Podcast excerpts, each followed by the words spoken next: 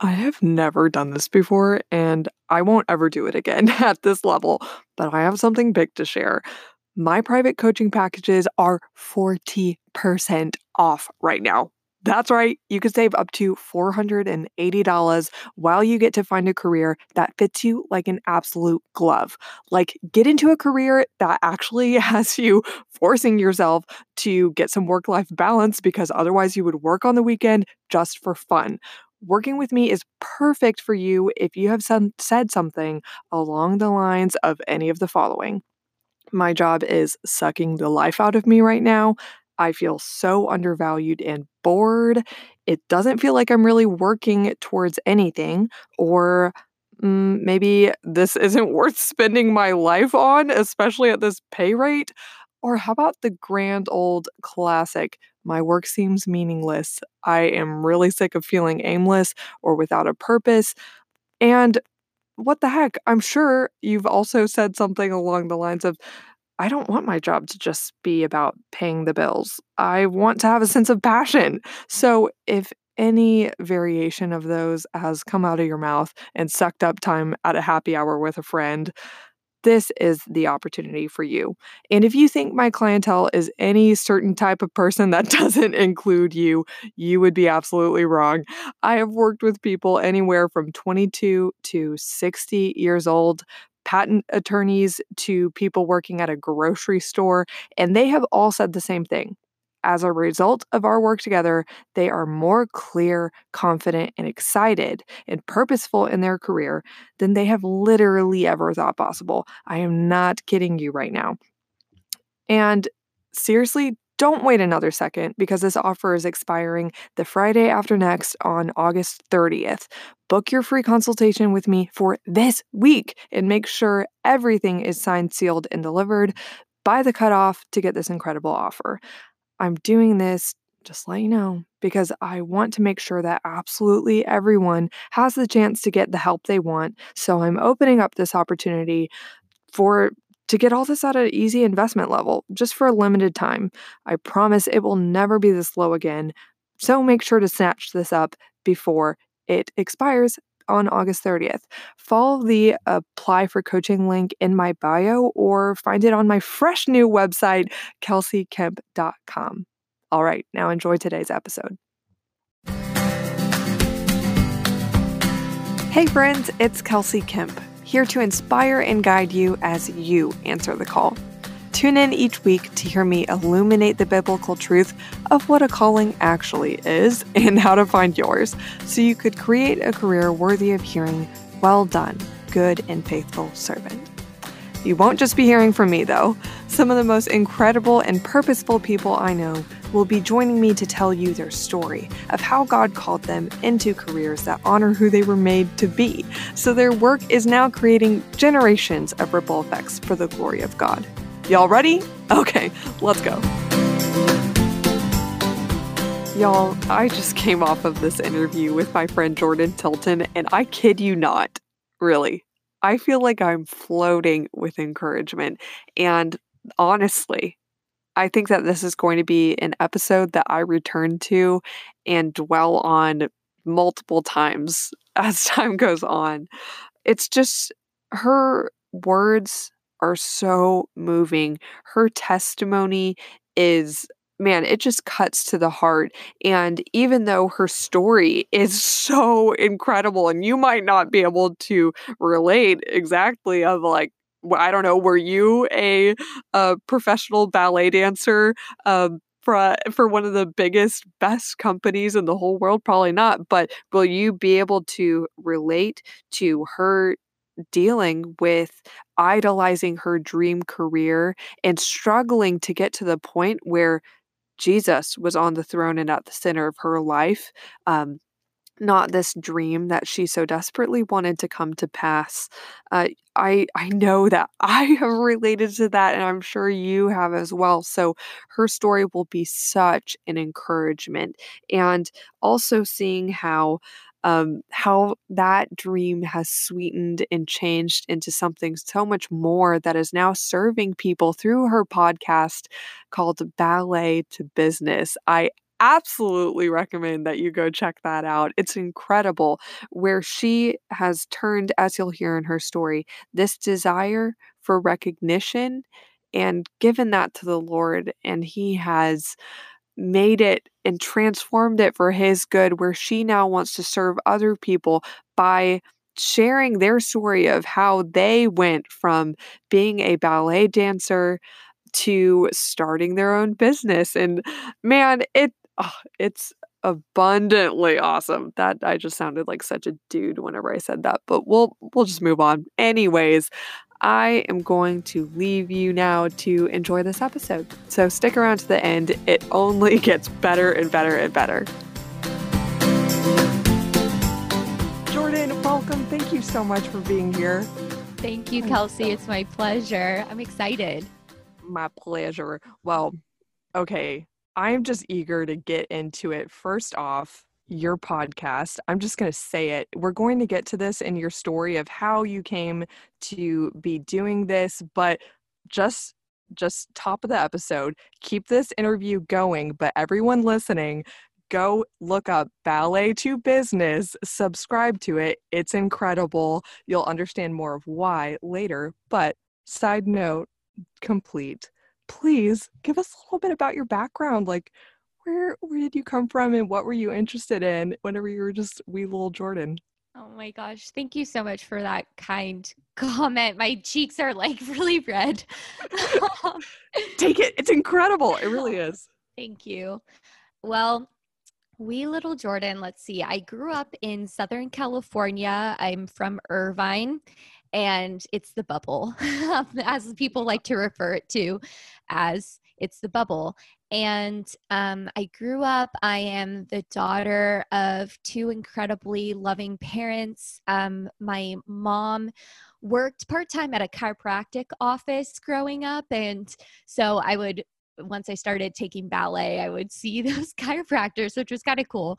Oh, um, oh, that is handy. Yeah. I wish that, you know, doesn't everyone wish, well, especially people with a ballet background or any kind of dance like that, they're like, man, I wish I had the in at a masseuse or, or I guess I should say massage therapist. I don't know if they go by masseuse anymore, or a chiropractor, or later in the story, I don't know, maybe a, a therapist, whatever. It gets a little crazy, but um, that's awesome that you had that in at the chiro office yeah, I didn't really understand it until I started doing ballet and then actually needed to go to a chiropractor. Yes. So, um, and then my my dad is an incredibly hardworking man. He is a firefighter. Um, so I grew up just admiring him so much for that. And my mm. brother and I are 16 months apart. He's older than me.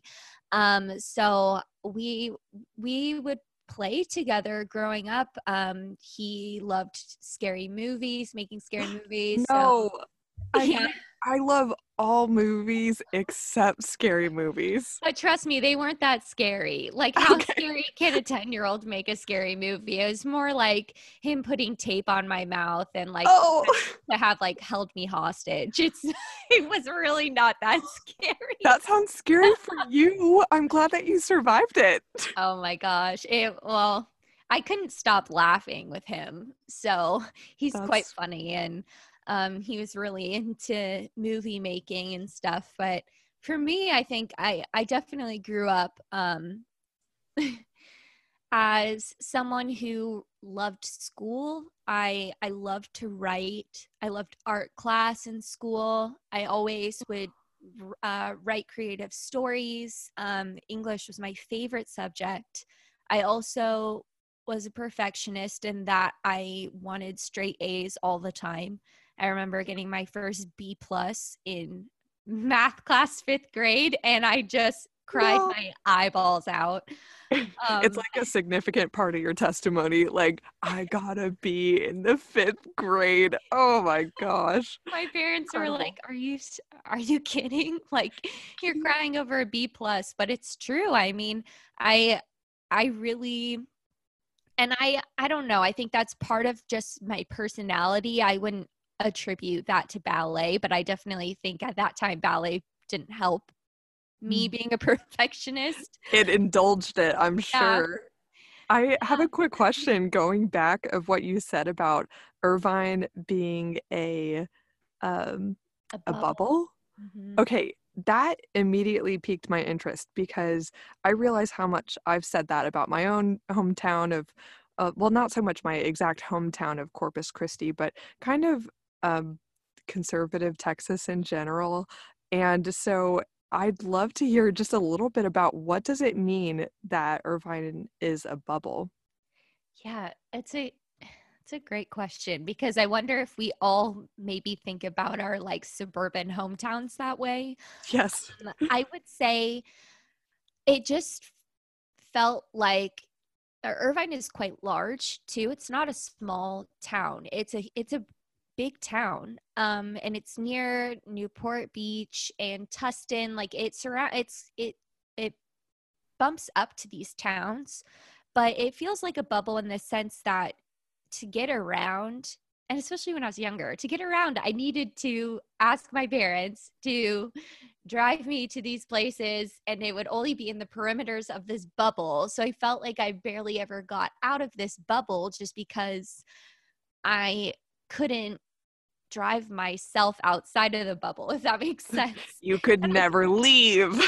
Yeah, I, I couldn't ride my bike outside the bubble. I couldn't walk outside the bubble because the bubble was so big. oh gosh. I just that's how it felt to me, especially in the context of once I moved to San Francisco later on in my story at 16, I was like, I can take the bus anywhere. Like, Watch out. yeah, I mean, Muni, I I was amazed that I could get around town by myself. Like there is this independence and ability to see so much more than what I could see when I was growing up in Irvine, which is fine. I was a child, you know, it's not like people were expecting me to get outside the bubble by myself, but that's kind of what I mean by that, I think. Yeah, I love it. It's reminding me of the first time I went to a restaurant by myself. Uh, it was at my home studios, my little Dolly Dinkle home studios, um, uh, summer intensive program, if we could call it that. It's just summer classes. And during the break, I think I was um, 12 or something. Uh, we would walk over right next door to Wendy's. and I remember feeling like at the pinnacle of independence, Yes. which I don't know, maybe 12 year olds are much more advanced um, at at large, I guess, but that's how I felt, and it's reminding me to of that to hear you say all of that. But sorry, going back to your story, tell me about how ballet came into the picture and how that developed. Yeah, so ballet first came into the picture when I was three, and I was dancing in the living room, and my mom was like, "Huh, okay, um, maybe Okay. sign her up for some classes." So um, I went to just a pre ballet class once a week, and it was there that this seed was planted. Um, the teacher pulled my mom aside and was like, "I really hope you keep her in ballet because she has really beautiful feet." And my mom thought that comment was like odd because Very it odd. sounds really odd, but that's just a snippet that the ballet world has this completely different language that um, when you're in it, like that's actually a compliment. It's not When you know, you know. yeah. So um, my mom was like, okay, that's interesting. But after that, I stopped dancing for a while and I, I don't really know why. Um, I think I just, we, we moved um, a little bit at that time. So maybe that was a part of it, but I didn't pick it up again until third grade. And there was um, a family who lived across the street. It was three girls, three daughters. And we would play all the time in the streets like had a really great childhood growing up with them and um, they started taking dance classes at a really local studio called dance emotions Dance And- emotions. Yeah. The drama. i know i love i love the dolly dinkle studio names Yes. um The best. yeah and and that's where i started dancing again so i was in third grade and i mean i i really am thankful for god's incredible providence in that there was the perfect teacher there that I needed to meet who would later continue to lead me into more with profession with ballet. Um because at that school you know it's it it wasn't like people were, were going there to become professional ballet dancers. So um i met my my teacher who i she invested so much in me and i guess just saw potential in me. And um, she took me from that school and said come with me i teach at another ballet school that is more strictly ballet than this school. And so i just i followed her and um, i trained privately with her at this school called daria bearden. So another step another step up with the ballet schools. And um at least in names. It sounds like right? a little bit more serious. Yeah, yeah. Emotions. Right. It's like attached to someone's career you know their yeah. name. Um, incredible. and and there i i started pointe for the first time. I remember just learning more about ballet and being excited about you know getting in the car after a lesson and my mom would be like what'd you learn today? I'm like chat pas de chat okay i have to say uh, i guess seven or so years out from the last time that i danced before i went to college and whenever i was still uh, pursuing it as a professional career or the hope of uh, i now with all that distance from ballet truly am starting to hear how gibberish like it sounds for people to be talking about. Wait I, I was about to say ballet moves. I think i'm becoming so pedestrian that i'm very self-conscious about this. Pas de chat gosh how would we even describe what that is? You have to know it. I don't right. know it does it. mean step of the cat. So if you picture kind of a I don't know, a two knee thing. It's a jump. It's a type of jump. Um, but that, yeah, I just I remember my my mind almost being like, wow, there's so much to learn, and that was really intriguing to me. At the same time, my teacher had such a high standard, and I, you know, I would hear no, no, that's not right, Jordan. No, no, no. And uh, the perfectionist in me and also the people pleaser in me was was just I'd cry a lot because I I just wanted to please her and I wanted to um for her to say that I was doing something right, you know? And um I didn't hear that much from her, but now looking back I know it's because just the the the level of classical ballet sometimes just seems so unattainable because it does require so much refining over the years. And um i yeah i just it was it was hard for me to understand that. And my mom sometimes would she would talk to my mom and just be like i think jordan's a little too sensitive. Like and it's kind of true. I mean i i was a very sensitive child um, but so maybe this was part of just the experience of toughening me up a little bit to have to keep going. Um, but from there, you know, a couple years went by and she said, Look, I think you need to go to a bigger school where there are dancers who are older than you, dancers who are better than you. So I went to Ballet Pacifica, which was a conservatory that was strictly for ballet. At the time, they had a, a regional company attached to the school. So I. How old I were you there. at this time? I was 12 at that time. Wow. So I had spent a good, you know, three or four years with my teacher. And then I went to this school, and there were more kids who were my age um, who had been on pointe for like longer than me and um, it was really eye opening and I enjoyed my time there though. Like the teachers, uh, my teacher's background is she's from Poland, so uh, more of a, a European kind of um, take on things when it comes to ballet. But when I went to Ballet Pacifica, a lot of those teachers that I had had American backgrounds. So they it's just different. It's it's a different kind of technique that I not a different kind of technique, but it's a different style, I guess. Yeah. Yeah, this is so incredible just to um take a step back and realize how unique your situation uh, or your story is that many of the people I'm talking to on this podcast, or, you know, just taking a sample from my friends, a lot of us are talking about how our direction started to become clear, our calling started to become clear, and we got, um, I guess, a trajectory together around college or after college.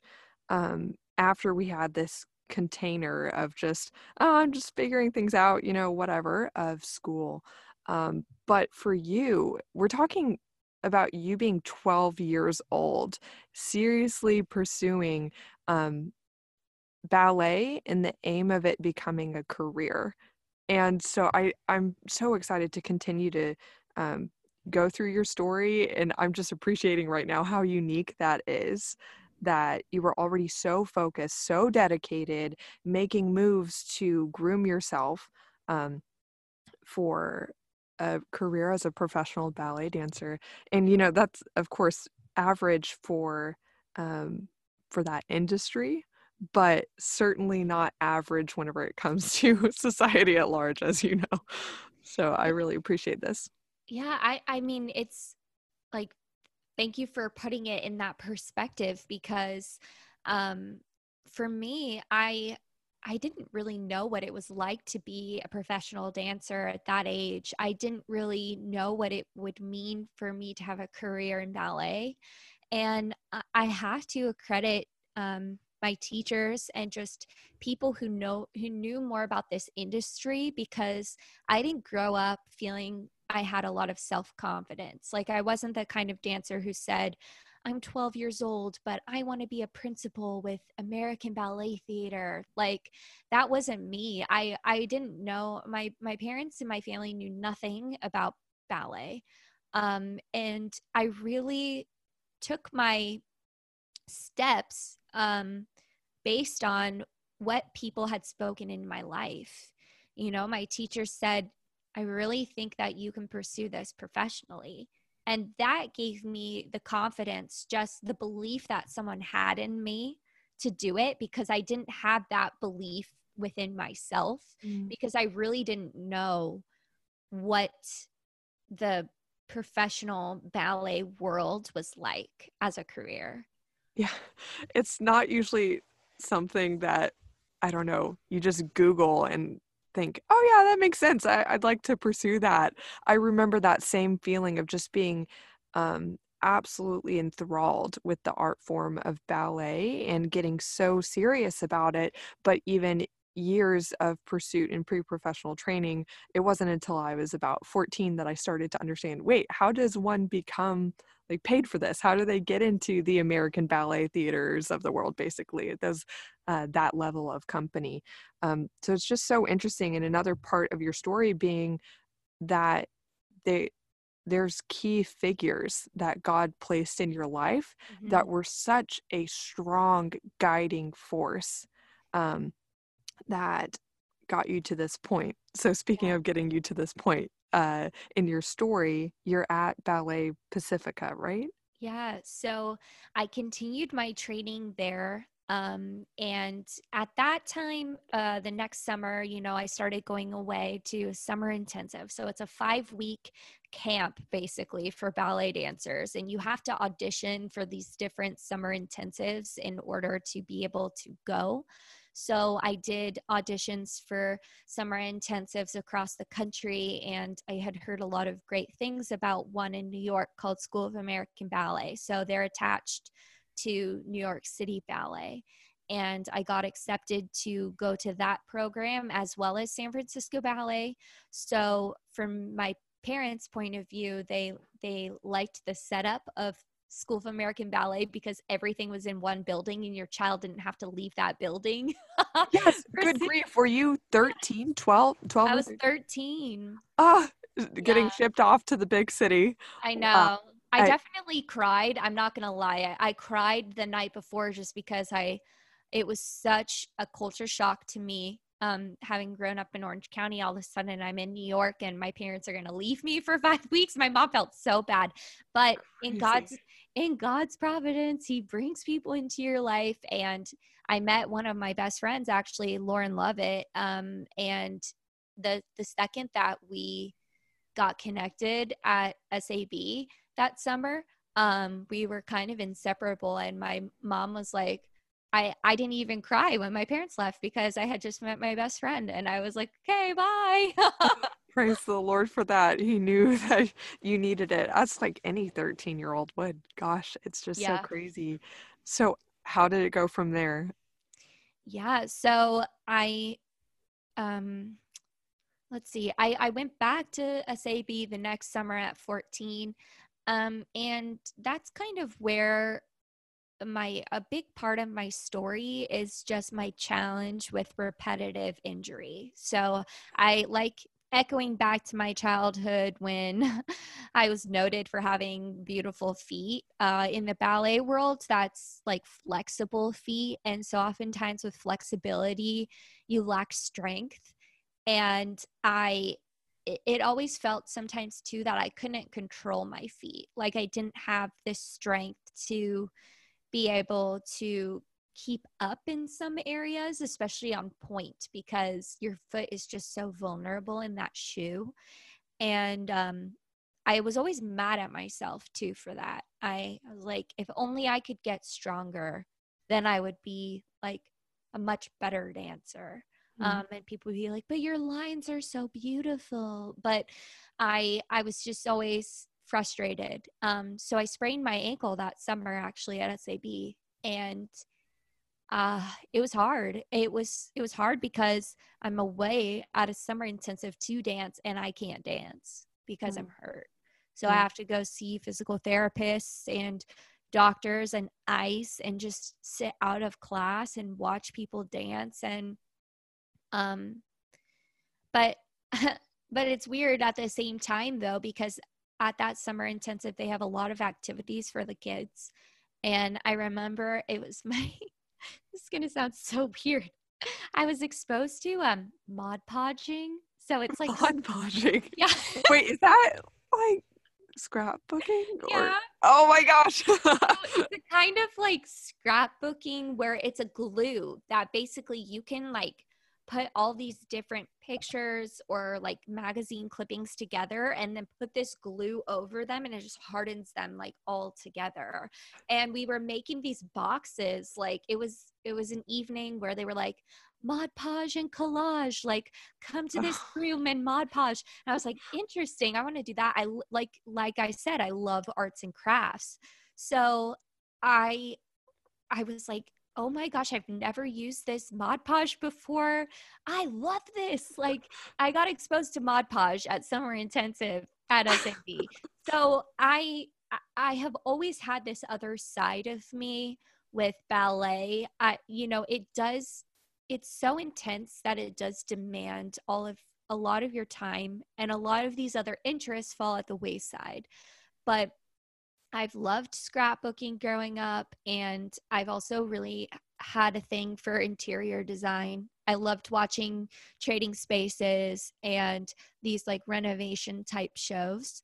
So that I was glad to have mod podging as a yes as a, something I could enjoy. And then um, you became a professional mod mod podger. Wait, how do you even say that? So how did your career in that develop? I'm just kidding. Oh man, that would be if you're like new intense thing. Um, but wow, okay, so you every summer are going away to these big intensives. It sounds like two years in New York, or was it more than two in New York, and then the next two I spent in San Francisco. So I was old enough for my parents to be okay with me riding the Muni by my not not by myself with a friend mm. to the ballet studios. Yes, yes. Um, so how did this, uh, I guess, pre-professional student pursuit of ballet turn into your profession? Yeah, that's a great question. So um, when I got to San Francisco Ballet School, the first summer I was there, I was 15, and I had this. I heard about this program called Trainee Program, and it was very compelling to me. I uh, six boys and six girls would be invited to be a part of this program for the year round. And it's kind of like a, a second company in a way, where these kids would get to be in the studio with San Francisco Ballet and oftentimes um, like understudy certain roles um, with the company, but they also were able to go around the Bay Area and put on their own performances. So they was it Whoa. programs like the trainee program, or maybe you've also in the ballet world, they're called like a second company position, um, are really a stepping stone for kids to take ballet to the next level in terms of actually getting it to become their career. So my first summer, um, I was asked to stay at, in the highest level of the school, level eight. And I was 15. I had just finished my freshman year of high school. And my mom was just like, you know, I think it's it's a great opportunity. We're so grateful for that, but I didn't really feel ready to leave home. I I liked high school um, and I didn't feel like it was the right time. But in the back of my mind that whole year coming up training, I my goal was I, would love to be asked to be a trainee next mm-hmm. summer. Like, so I worked really hard and I actually ended up going to um, uh, independent study for school that year. So I left public high school um, midway through my sophomore year so that I could take ballet classes in the morning as well as in the evening and uh, finish my school independently. So I, I didn't finish my high school then, but just continue my education independently. Wow. That you are quite literally or were training like an Olympian, just to put that into context. Um, eh, that's absolutely remarkable. And at this point, you're 15, uh, having a decision on your plate should I leave home yet or not? And so you push it off a year. Mm-hmm. And okay, what happened? You're 16. Yeah. So I was 16. I went back to summer intensive at San Francisco Ballet mm. School, and I was just uh, like so grateful that um, they asked me to be a trainee that year. And it was something that before actually, before I went away to summer intensive, this was my first um, kind of big moment, I guess, with God that I I really remember because growing up I um we didn't go to church all that often uh, due to my dad's schedule as a firefighter and I had a Bible that my grandma gave me but I never really read it like I just but I I I somehow would say that I loved God or and I think that was kind of I knew that it was a good thing to love God but I didn't really understand actually what that was for my heart to love God and the truth of what it meant that Christ died for me. I knew he died for me, but it what it didn't it, it hadn't transformed my heart yet.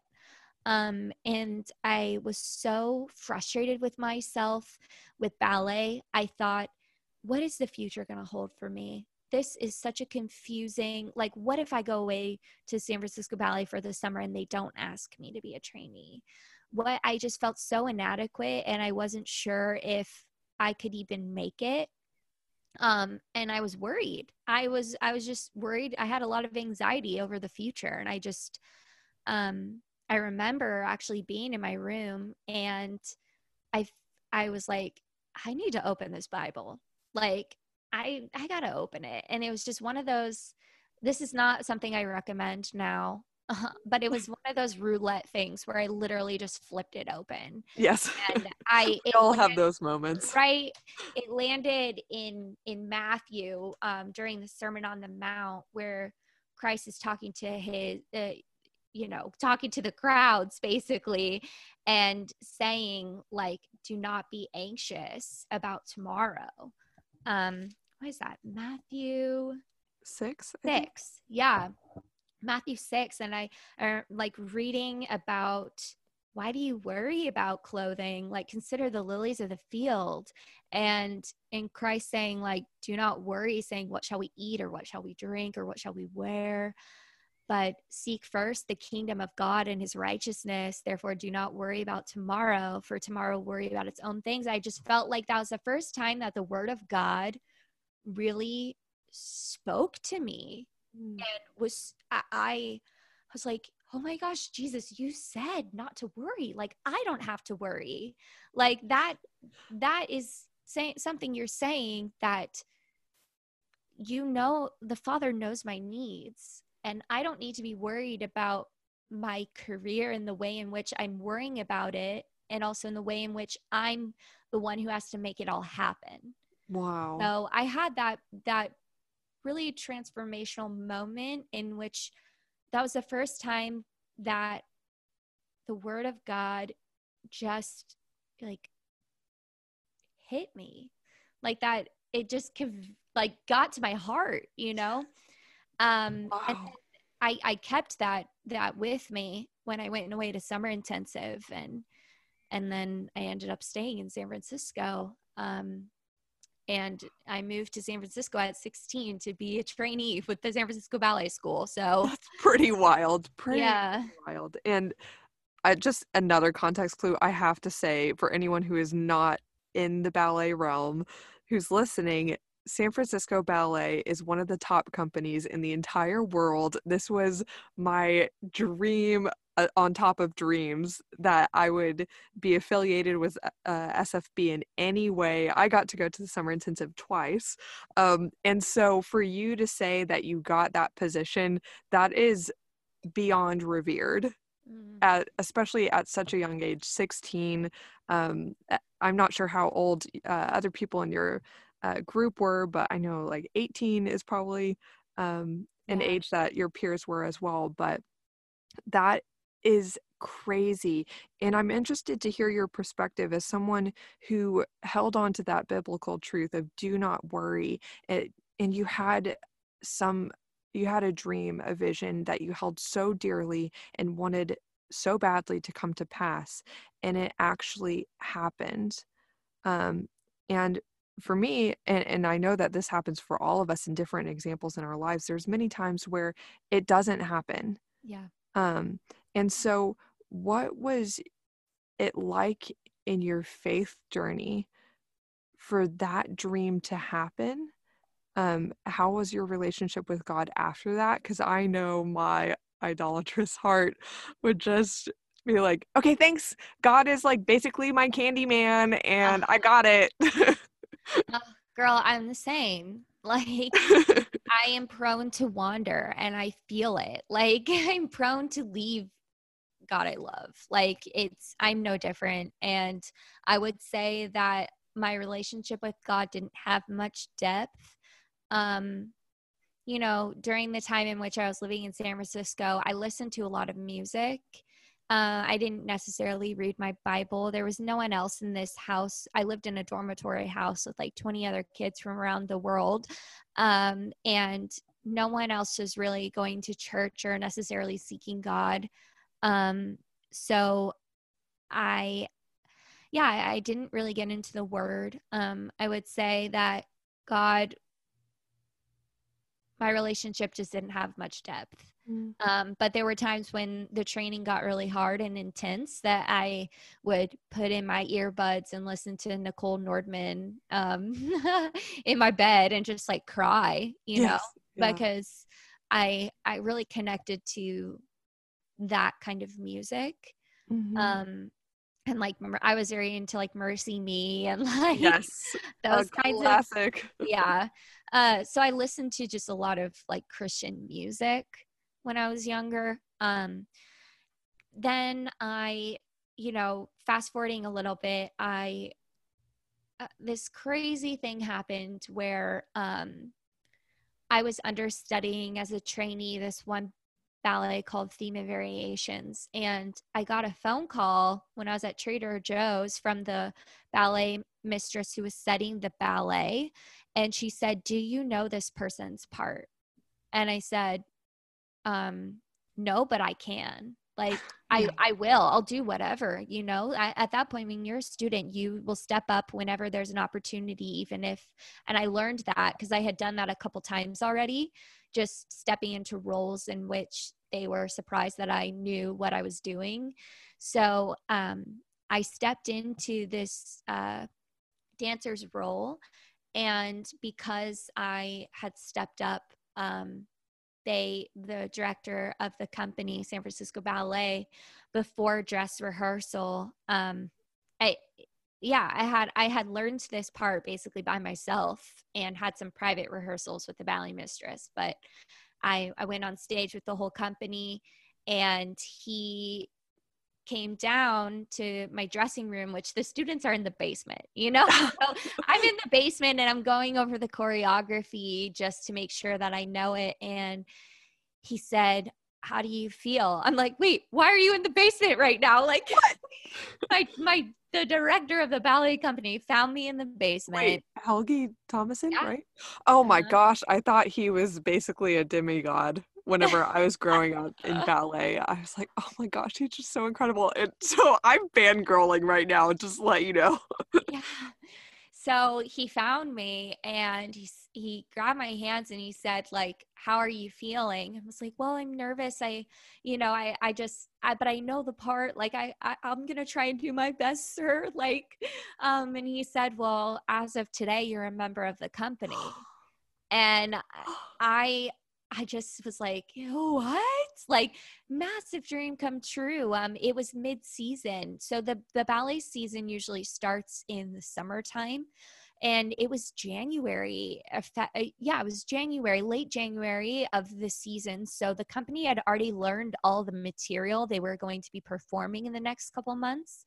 And um, I, he was basically telling me that I'm joining the company now. Um, it's mid season, and uh, immediately I just was shot into adulthood right away. Wow. A couple months after my 18th birthday. So crazy. Oh yeah. Oh my gosh. What a moment. I that's so epic. I'm having a hard time recovering, basically. And I won't ever forget walking down the hallways, like up to the stage, and just after that, just praising God. Like, thank you, God. Like, I, I have no, I had no idea that this was gonna happen. Like, and I, I really knew that God had made this happen. Like, I, I remember just praising Him and thanking Him for giving me a job.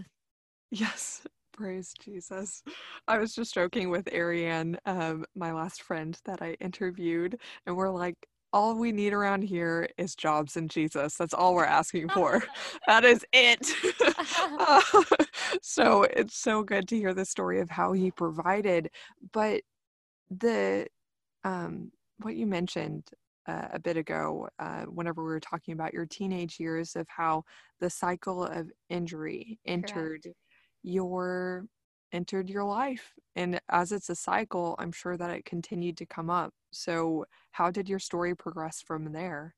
Absolutely. So i was elated when i first joined the company and um, about two years in i had the worst ankle sprain i've ever experienced in my life. Uh, i basically uh, injured every ligament in my right ankle like that is in your right ankle doctors were like, well, you, you won. one of them. Yeah.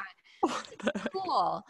So that was the and and I was so new in in I was such a baby Christian that I knew that there was something about Romans 8 though that um uh, God would work all things together for good. And I was like, okay, you know what? He works all things together for good. Mm-hmm. Like he he'll help me like this is probably a great time for me to grow in my faith and it was like ballet was taken out of my life and i actually was able to understand that that will constantly be an idol slash identity stealer for me mm. that um i I had based so much of my identity being a ballet dancer and on what I had achieved. You know, I I am a professional. People looked at me and called me ballet dancer. like yes. that was my identity. And And when you can't dance, and I didn't want anyone to call me a ballet dancer. I didn't I didn't really know who I was. Mm. Um, and that's when I actually started reading the Bible for myself because I said, I have nothing right now. Like, I don't have my friends around. They're all at work. Mm-hmm. I don't have my family here. I live alone in San Francisco. I wasn't living alone. Sorry. I was in a in a house with three two other girls, but they were at work. They were yeah. both ballet dancers too. So I spent a lot of time by myself. Um, but I that I got really plugged into a church um, in San Francisco. An- another way of God's providence, honestly. And um, I joined a community group and it was there that I started to gain this perspective that the world is much bigger than the ballet world. And mm-hmm. um, people just really spoke truth into my life. And I was just real, I remember just waking up every morning like so hungry to know God's word. And because like it just started to become a like he is a refuge and his word became a refuge to me like giving me peace beyond my comprehension of my situation. And I remember reading Second Timothy, um, where uh, Paul, you know, is telling Timothy, uh, bodily exercise is profitable, but godliness is profitable unto all things. Like having profit for this life and the life to come. And I'm yes. like, wow, oh, that that rings so true to me because I couldn't exercise. I couldn't be I couldn't work on like my body. Um, but for for Paul to say that godliness is profitable for now and for eternity, like yes. that made me so curious to know more about Jesus. And um I yeah, I, I just remember reading the gospels and that's when I, I wouldn't say it took it took a lot more of God's work in my life to for me to understand how I was a sinner. Mm-hmm. I really mm-hmm. struggled with that yes. because I, I was noted as a, a good girl doing the right things. Oh, you, you know, and I always saw yeah. sin as external. And even just reading through the gospels with the Pharisees, sometimes I'd be like, why do you, why are you talking like that to Jesus? Like, but it actually wasn't until I started um, dating my husband now that uh, there were certain parts about the word of God that really stood out to me in the way in which I realized I had been judging him. Mm-hmm. Um, yeah. That I saw, oh my gosh, my sin, it, it, it runs deep inside of me. It's not what I do externally. It's who I who I think that I am and how I think of myself ab- above other people or how I exalt myself internally when I am compared to other people, like that's where that's where it is. And like um you know, there pride, pride. Oh, I started to see in the one. Bible how you know God uh, like appalls pride and and pride becomes comes before a fall and i saw that pride in myself and then that's when I really was like, oh my gosh, Jesus died for my pride. He died for my perfectionism. He died, like all these things that I saw that internally actually really were, I was enslaved to. Mm-hmm. Like I yeah. was really enslaved to. Absolutely. Goodness. Uh, that is, I'm just filled to the brim with all the words that you shared about the richness that the Lord had for you in this injury, in this time that was not ideal according to the world standards or um, your personal desires.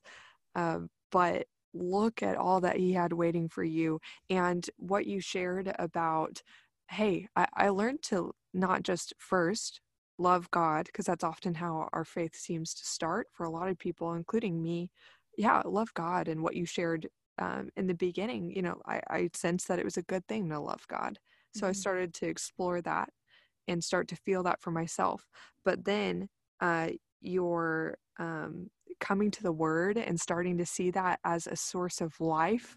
Um, that's often the next step. Um, and then the last being understanding the weight of our sin, it brings it back to the first point of understanding God's love uh, that how how much it takes according to the human standard to love someone beyond their sin and that God died uh, and to atone for all that we've done and will continue to do.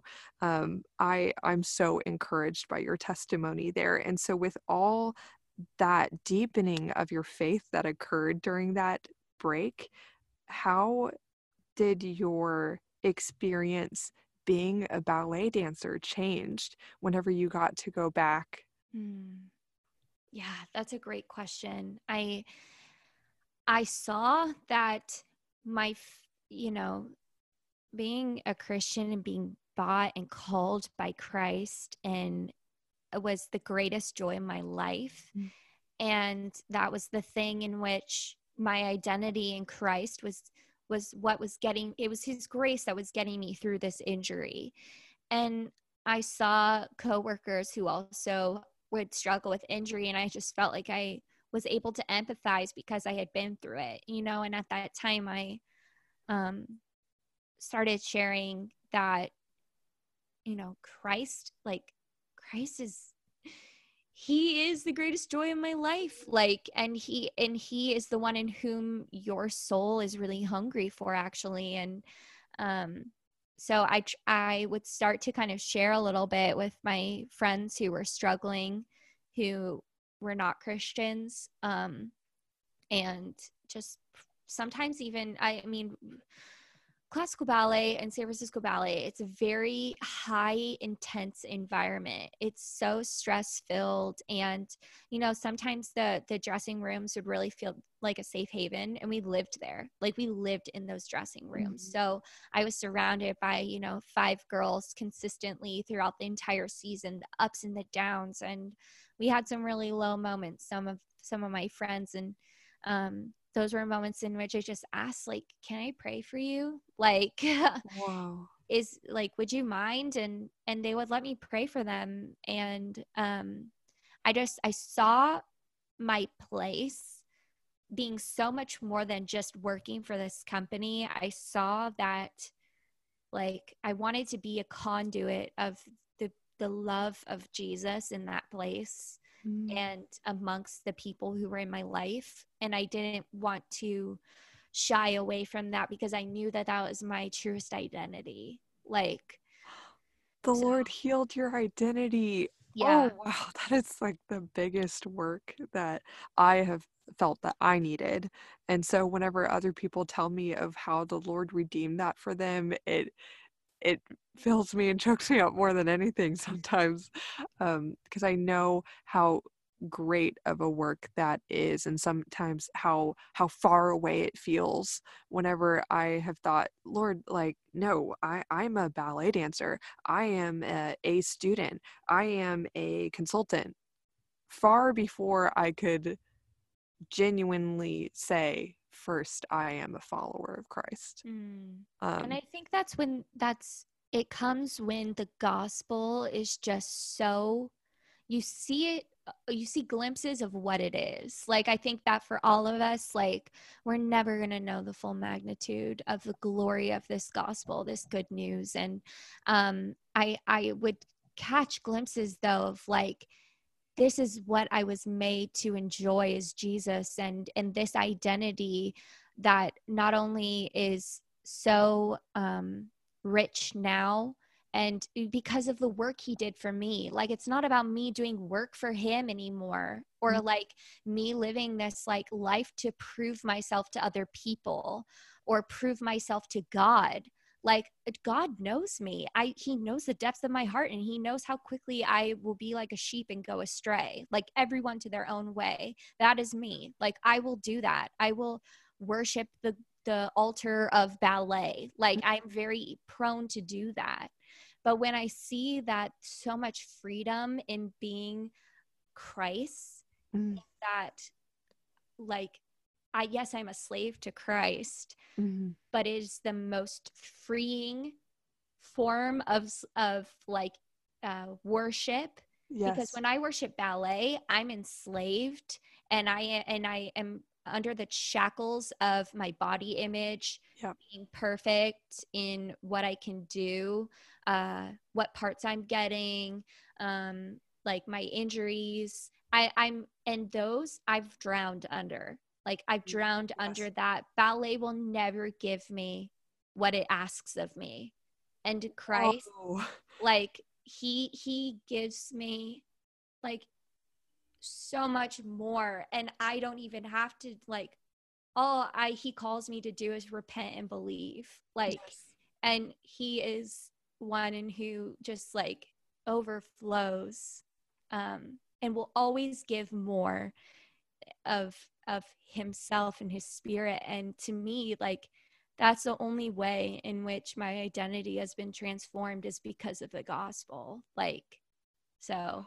Praise jesus for that.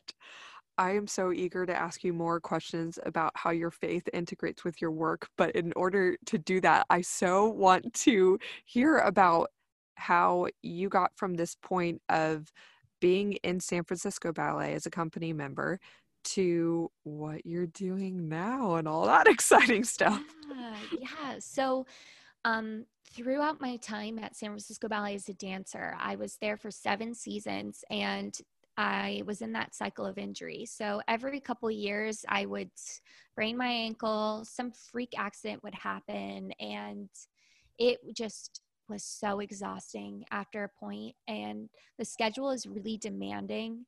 So, um, you know, we we would be on our feet dancing from 9 a.m. till 11, like it with with shows. It's it's very taxing on the body. And I felt like after a certain point, the schedule was too much for me.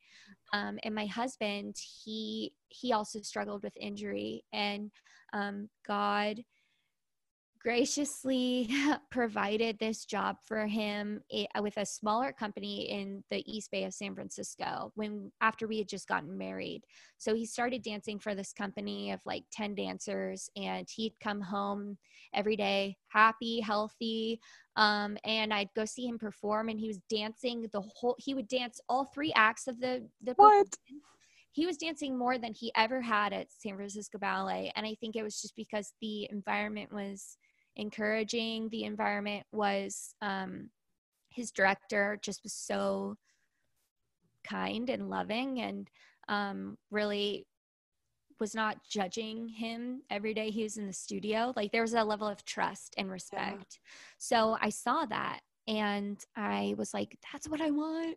I yes. want to be healthy.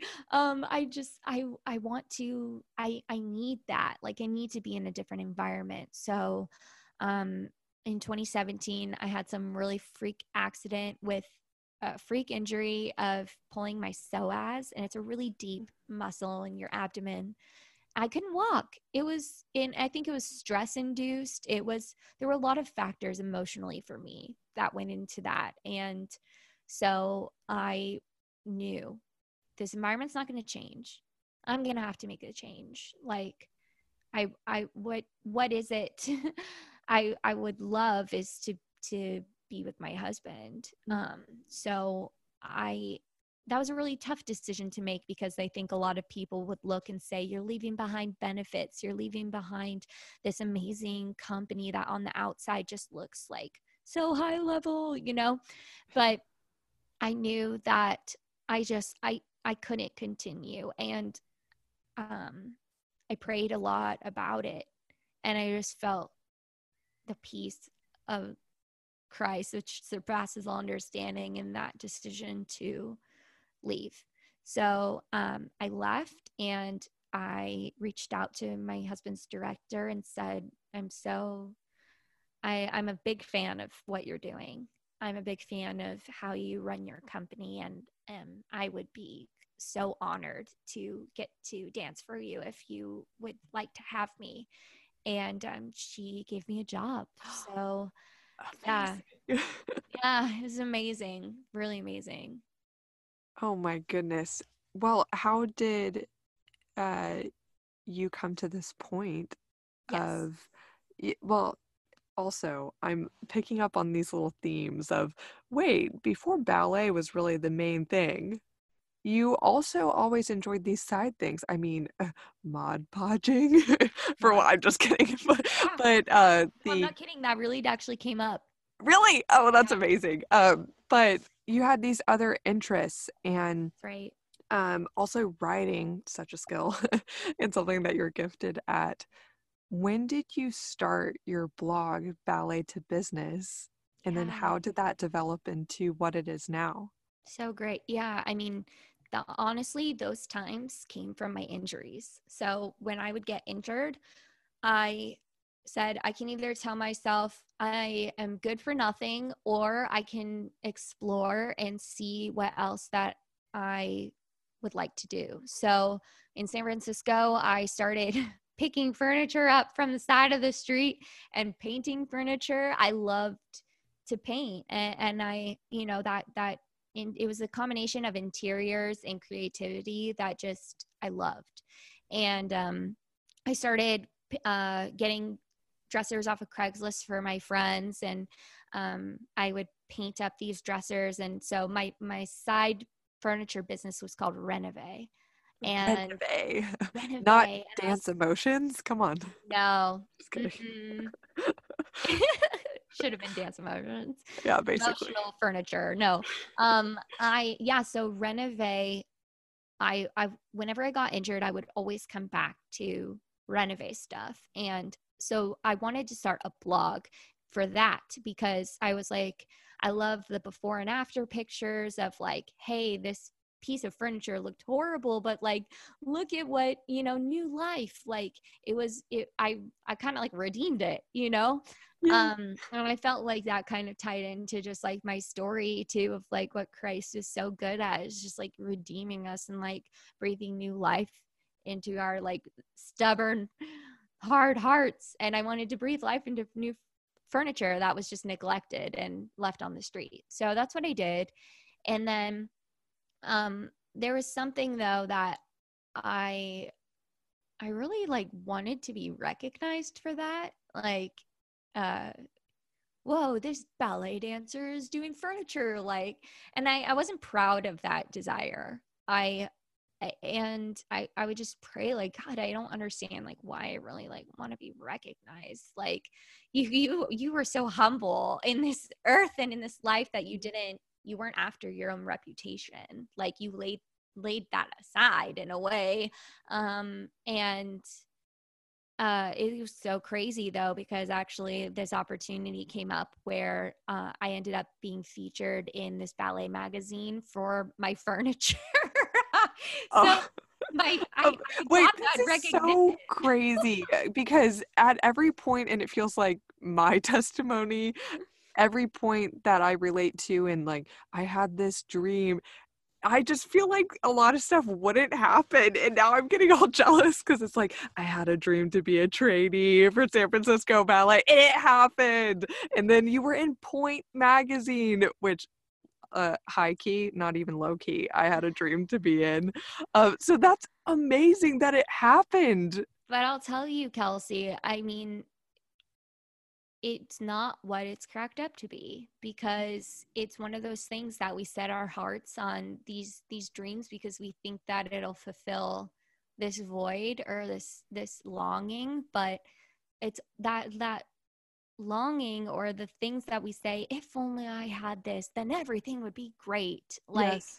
that that only thing is christ. And i so i got that that opportunity but it totally i mean it was it was such an honor but it didn't give me what i thought it would in terms of i thought my business was just going to fly. Like i thought i'd get so many people looking at my blog. I thought i'd get all these followers on instagram and i didn't get i got zero from that. That's nothing. crazy. And it was just a way in which I felt like God was just showing me that like that's not those things that you think you want like they're not going to satisfy you. It just will not do it.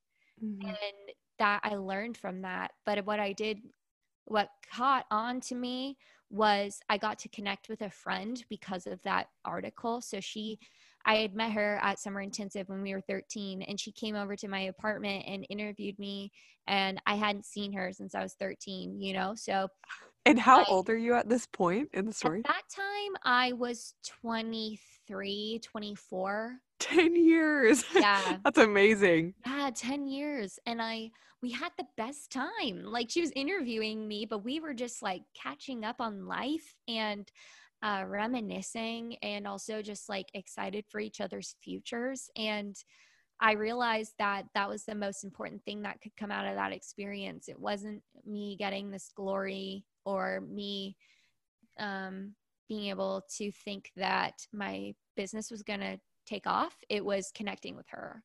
So that really, really stuck to, with me. But then I thought, wow, if I was kind of like a small business owner and I was really kind of needing recognition, I imagine that other small business owners really recognition I'm I'm not saying that recognition is not something in which can help someone because I do think that it can help someone get the exposure that they need or be exposed to the right people but I think it's the desire for recognition that really mm-hmm. ate me up inside. But I wanted to give that to other dancers who I saw were starting their own businesses.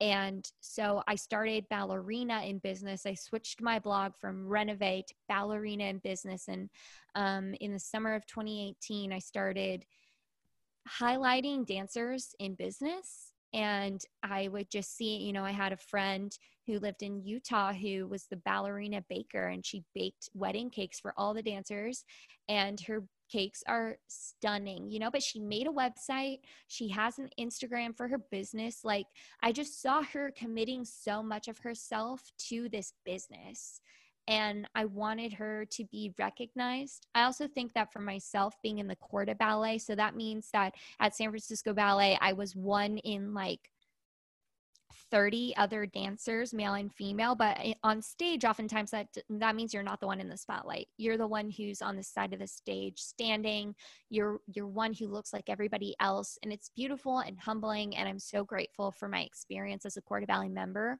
but i wanted these business owners and ballet dancers to feel like they were in the spotlight. Like I wanted to give them a spotlight.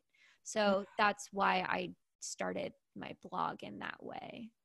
Oh my goodness. This is like what uh, I'm coming from the perspective of recently having finished my class, The Call to Career, the mm. live version here in Austin. I'm going to do it into an e course. But part of the segments or how it's broken up is like considering what who did God make you to be? Like, what are the attributes instilled in you? Your skills, your talents, your strengths, your spiritual gifts. Um, and then, second, understanding what did God put on your heart to do.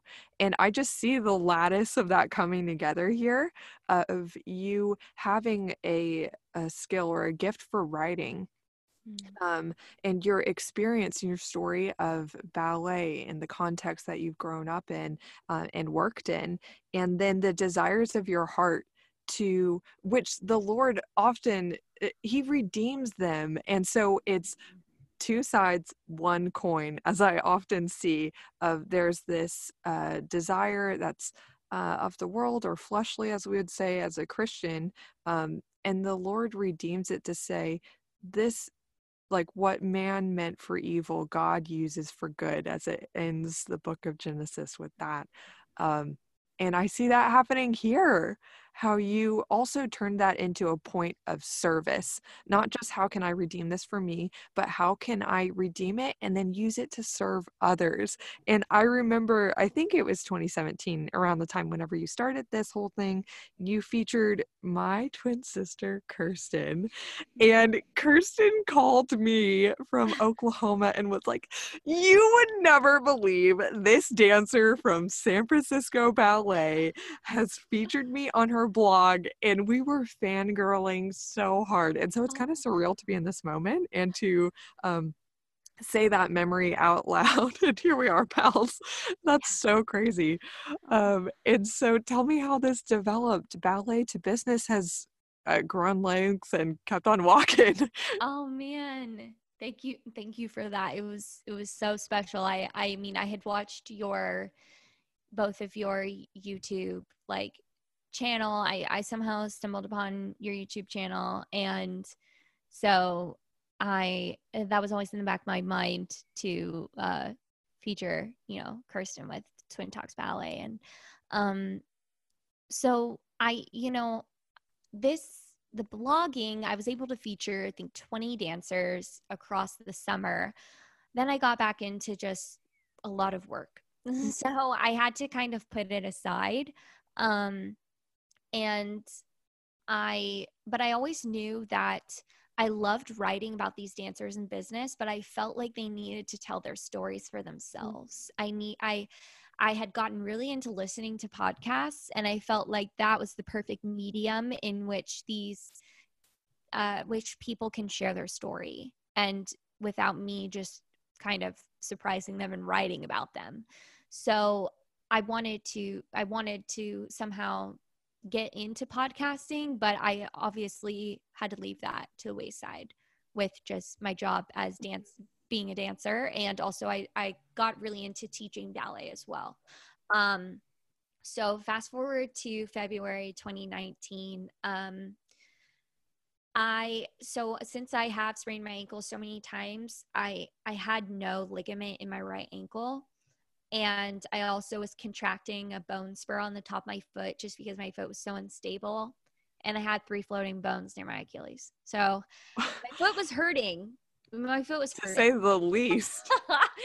And I, I you know i just i kept dancing um and granted this i think that my my injury that happened in february so i did get i did sprain my ankle again in february 2019 but it felt a lot different than it had before just because the environment which i was dancing in was so supportive and loving and um, i didn't it didn't feel the same. So I think the cycle of injury, this was just different to me.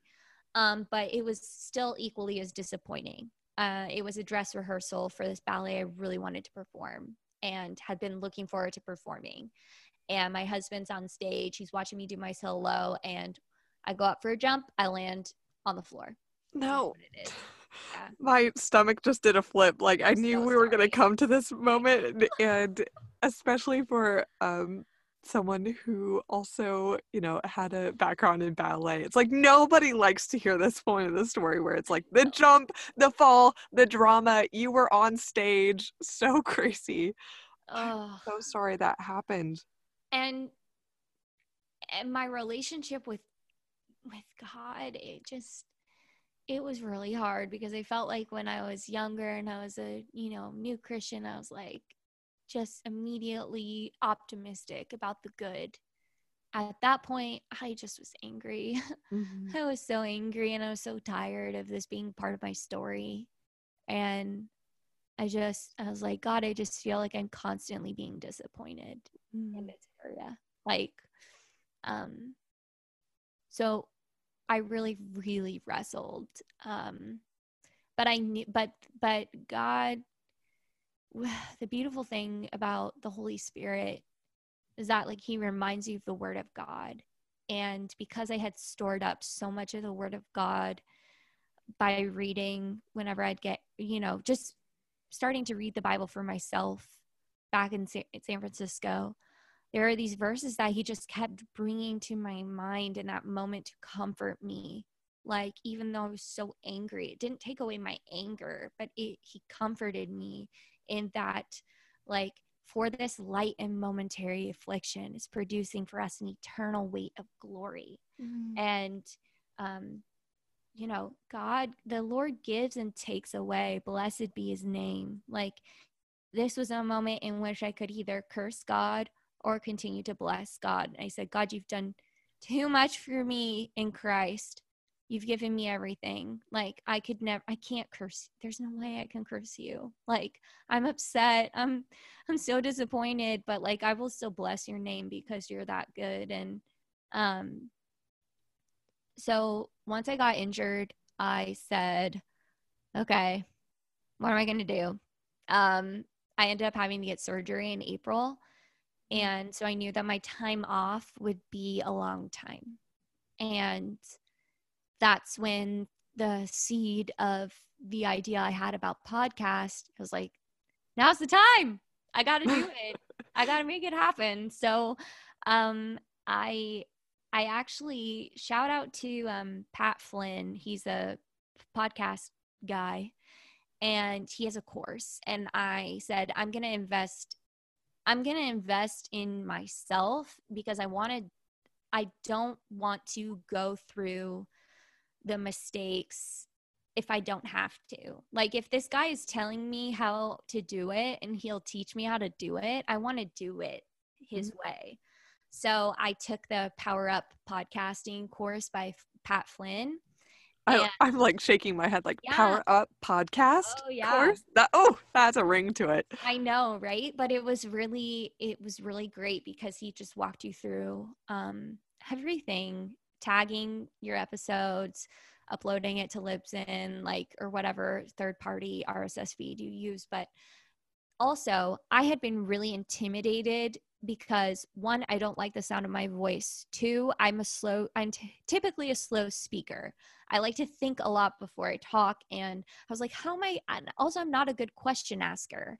And I had all these doubts about like, just this is not, I, there's nothing in me that is good at this. So I, I thought until I just started practicing.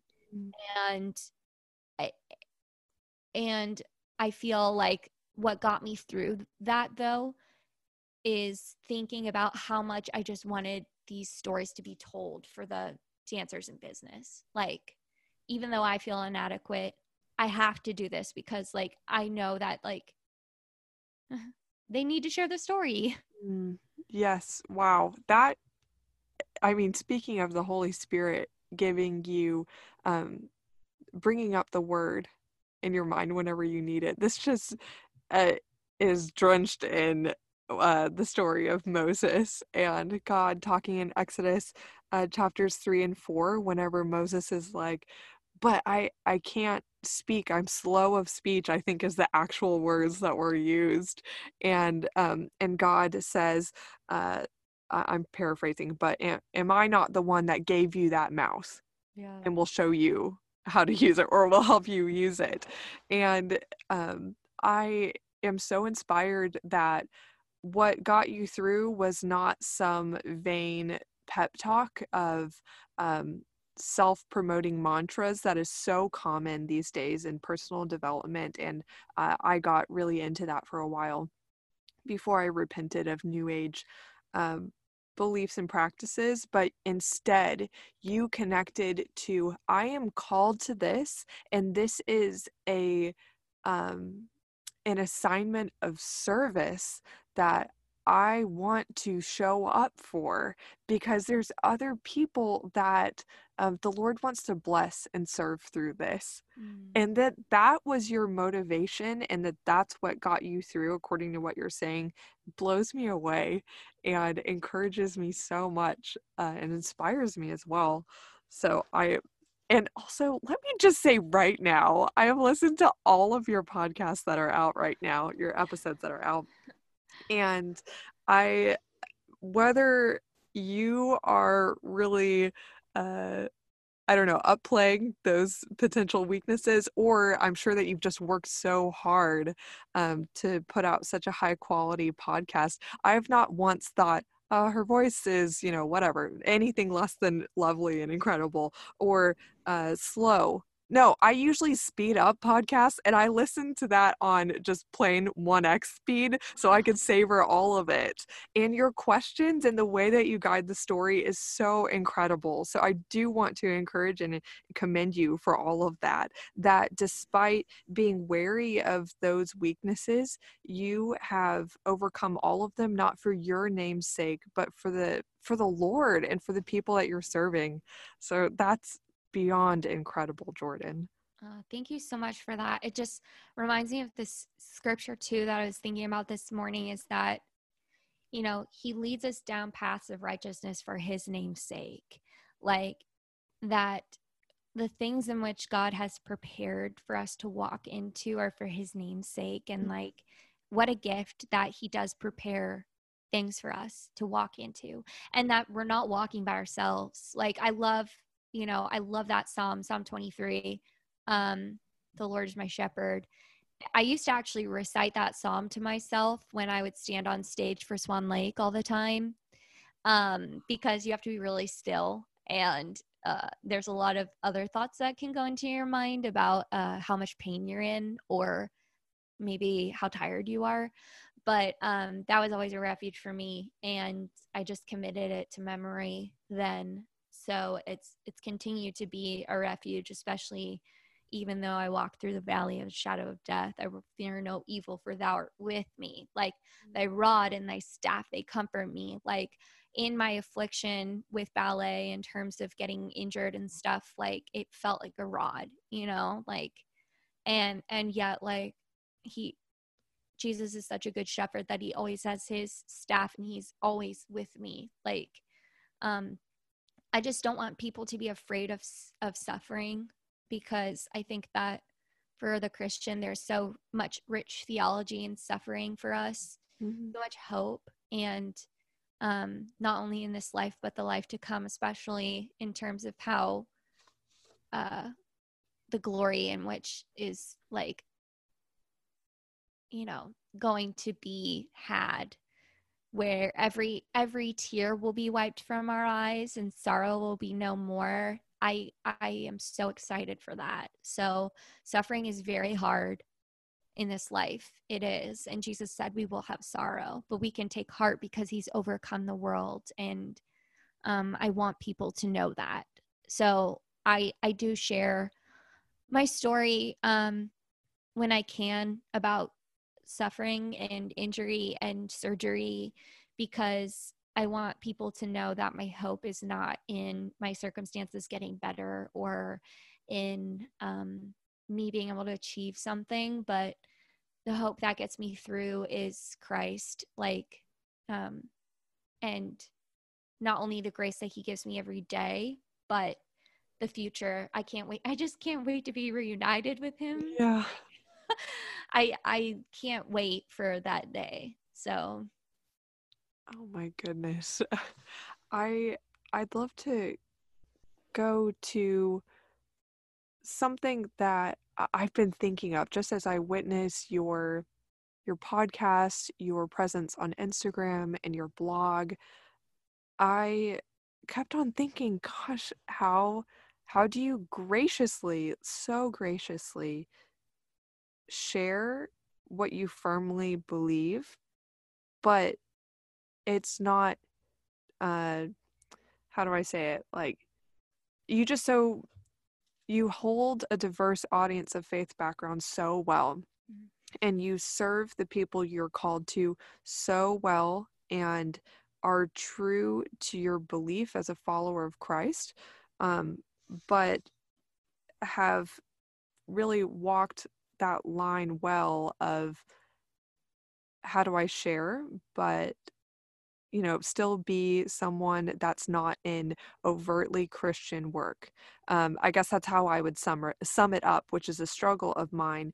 How do you be a Christian um, and honor the Lord but stay in not overtly Christian work. I felt like I couldn't uh, handle that very well. So I just was like, whoo, I'm going all in to overtly uh, like a Christian message, a career coaching from a Christian perspective. So I'd love to hear how do you do that? um, it's I'm reminded actually of uh, I was reading Mark 5 yesterday about the story in which you know there's the the man who's just it, in chains right? And and christ is able to like release that legion of demons. And and after that you know this man is like sitting in his right mind and people are just absolutely overwhelmed at what happened to this man. The this man that could not be tamed and christ tamed him. And you know this this he he wants to follow him after that but then jesus said like go home to your friends and tell them what great things the Lord has done for you and how he has had compassion on you. And I think about that that's that's how I feel when I'm when I'm sharing like the gospel is to tell my friends how the Lord has had compassion on me and what great things he has done for me. And so I I try and take that perspective when sharing my faith in that I'm just telling what Jesus has done for me. Like, and I don't know how you're going to respond to that, but I can't deny what he's done and how compassionate he's been toward me. Um, so that's how I, I try and share. I, I try and share that. And I think sometimes it's hard because people maybe who are not Christians can see the faith as being so narrow and you know, Christ saying that he is the way, the truth, the life. Like he is saying that it's narrow. However, like I know for me that I was once dead and he brought me to life. Like he gave me life. And I don't know what he can do with the words in which I try and share, but I know that I have nothing there's no convincing argument that I can give that's going to give someone new life. That's the, the Holy Spirit. That is salvation, which the Lord does. It's not anything that any man can do. So I just try and be faithful to sharing like how gracious God has been to me. Which you are. You're so uh, you're doing it well, sister. Let me just tell you that. And it's an inspiration to me. Um, and your words are an encouragement as I um, unfortunately find myself slipping into the kind of tell you attitude instead of share what I can't help but express uh, the gratitude that's on my heart. Mm-hmm. Um, and so, thank you for being that example. I'd also love to ask you what a calling means to you? Mm.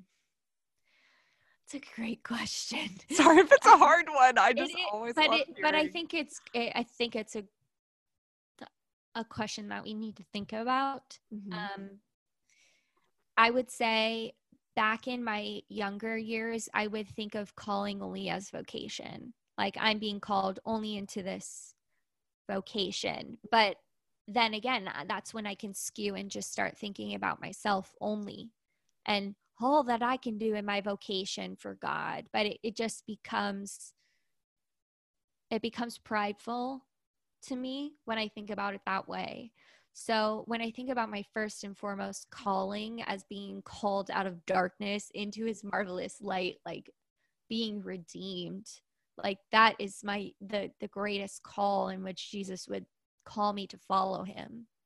Mm-hmm. Um, and then from there, only from that being my identity, then in which I feel like I'm able to see the ways in which I can love others through what I do.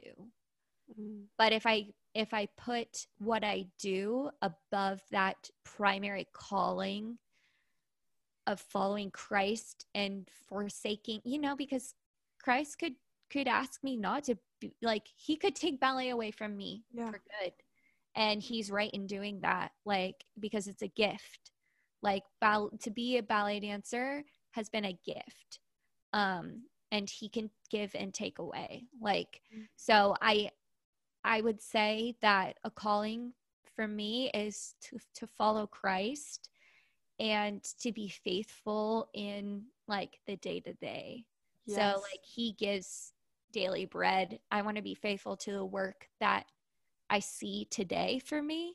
Uh, especially right now, I'm going through rehab for my ankle. Mm-hmm. And this is the first time in my life where I feel like I'm not anxious about having to get back to ballet by a certain time because the Lord's Prayer has been such a refuge for me and that He will give me my daily bread. Um, and so that's kind of where I'm at with calling is being faithful to the call of following Christ. And then the work that I have with podcasting and with uh, taking care of my body and going into teaching ballet and then hopefully going into dancing, Lord willing, in the future, can come from a place of serving Christ from that calling of being His. Like yes. that I can do it out of love. Yes. Oh my gosh. I'm going to keep that seared in my brain of what you said that a calling is following Christ and then being as faithful as possible in the day to day. I mm-hmm. think that just gave such a distinction because if we are seeing our calling as a a very ideal career that in which we get to have a legacy get to do a great thing get to have all the meaning and purpose come from our work instead of our faith then um, we've missed the point because then we are putting our our hope in um, and like you said, my hope is not in ballet, but it could be. And I know that um, we've all struggled with putting our hope in um, in our secondary calling, as I like to add that distinction, which is our occupation. Mm. Um, but in staying true to what you said, that a calling is following the Lord and being as faithful as possible in the day to day,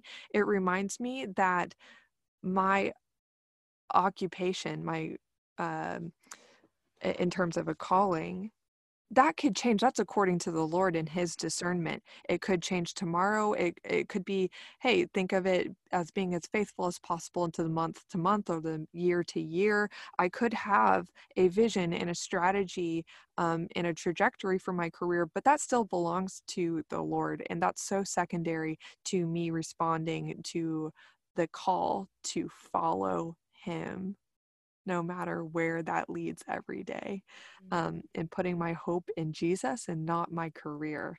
So I'm so, so encouraged by that. Goodness, this is uh, just like one huge encouragement fest. I'm going to have to listen to this regularly. Uh, I'd love to close by asking what wisdom do you have for people who are currently trying to discern what their calling is? Hmm. Read the Bible. I would just say because you know the word of God is a double-edged sword and he he will uproot, convict and sharpen um and honestly like what I've been kind of thinking about too is how important like you know, the Bible is full in Proverbs too of just like wisdom being something to like search after and it's more valuable than riches and gold. And like, I'm like, do I value wisdom in mm-hmm. that light? Like that, that the word of God and, and also Jesus is like the Logos. He is like the, the wisdom um, and unsearchable wisdom too that he is. So I would say to get alone and read your Bible mm-hmm. for yourself. I think that in my walk as a Christian so far, there have been times in which I've learned a lot from really faithful pastors and teachers of the Word of God, and I am grateful for that. And I continue to listen to, you know, pastors like John MacArthur, Tim Keller, um, uh Ligonier guy. Uh, Ray, help, husband. Ray, we lost him. this is hilarious. This is something I so experience on the daily. Oh. Kirsten, help. R.C. Sproul. yeah. R.C. Sproul. R.C. Sproul. But I would say there are times in which I've relied too much on listening to them talk about the scriptures instead of reading the scripture for myself. Mm-hmm. And I know that I'm fallen. I know that I can m- mistake context or, you know, twist. I, I I could be prone to twist something to favor myself, but I I I do try and pray before I read the Bible that the Holy Spirit would open my eyes and open my heart to understand his word from his perspective because it's God's word. It's a book about God. It's not a book about me. And that's taken me a long time to understand. Mm. oh, yeah. Oh my gosh. That I came to that realization whenever I um, watched this sermon from Matt Chandler of the Village Church in Dallas that I used to go to when I lived there. And he said, You aren't David. Like you are not Abraham. Get over yourself. This book is about the the Lord. It's not about you having uh an epic uh, tale about how you're the hero in this story. Jesus is the hero in this story. Yeah. So be humble, sit down is the whole premise of that. be humble, sit down. yeah. uh, my testimony in a sentence. Be that. humble, sit down. Yeah. Well, Jordan, they, wait, no, before I say goodbye, for anyone listening who did not respond to my initial instructions to eh, hey go ahead keep on listening to this but i know what you could do you could continue on you know apple podcasts spotify she has it in all the places search ballet to business subscribe to that ish because it is so good. Um, this is not just a typical turn on the mic uh, add a little bit of music at the beginning and then say bye in the end. This is wonderfully artistically produced stuff. So beyond the gold that's shared, it's just a delight to listen to. Mm-hmm. And this is not just for ballet dancers, by the way. If you enjoy how I built this, which Jordan and I both love and are so inspired by, then you'll love this podcast. There's incredible entrepreneurs on there that just so happen to have this shared background of getting their start in ballet, which yeah. in and of itself is interesting to get a peek into that world. So go listen. This is for you. Yes. And thank you, Jordan, so much for coming on. thank you. On. And you know, Kelsey's going to be on an episode in the future. So clearly, yes.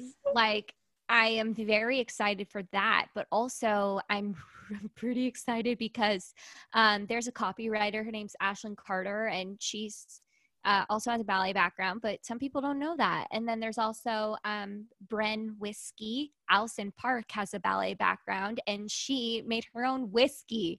So what? it's just like amazing. I'm just saying, it's really not just sometimes that ballet dancers who are now in a profession that's tied to ballet in some way. There are those stories for sure, like the ballet competition or making leotards, but I tell you, there's some there's some people who I hope that people listen to their story and then are surprised to find out they were ballet dancers and how much that influenced their uh, entrepreneurship.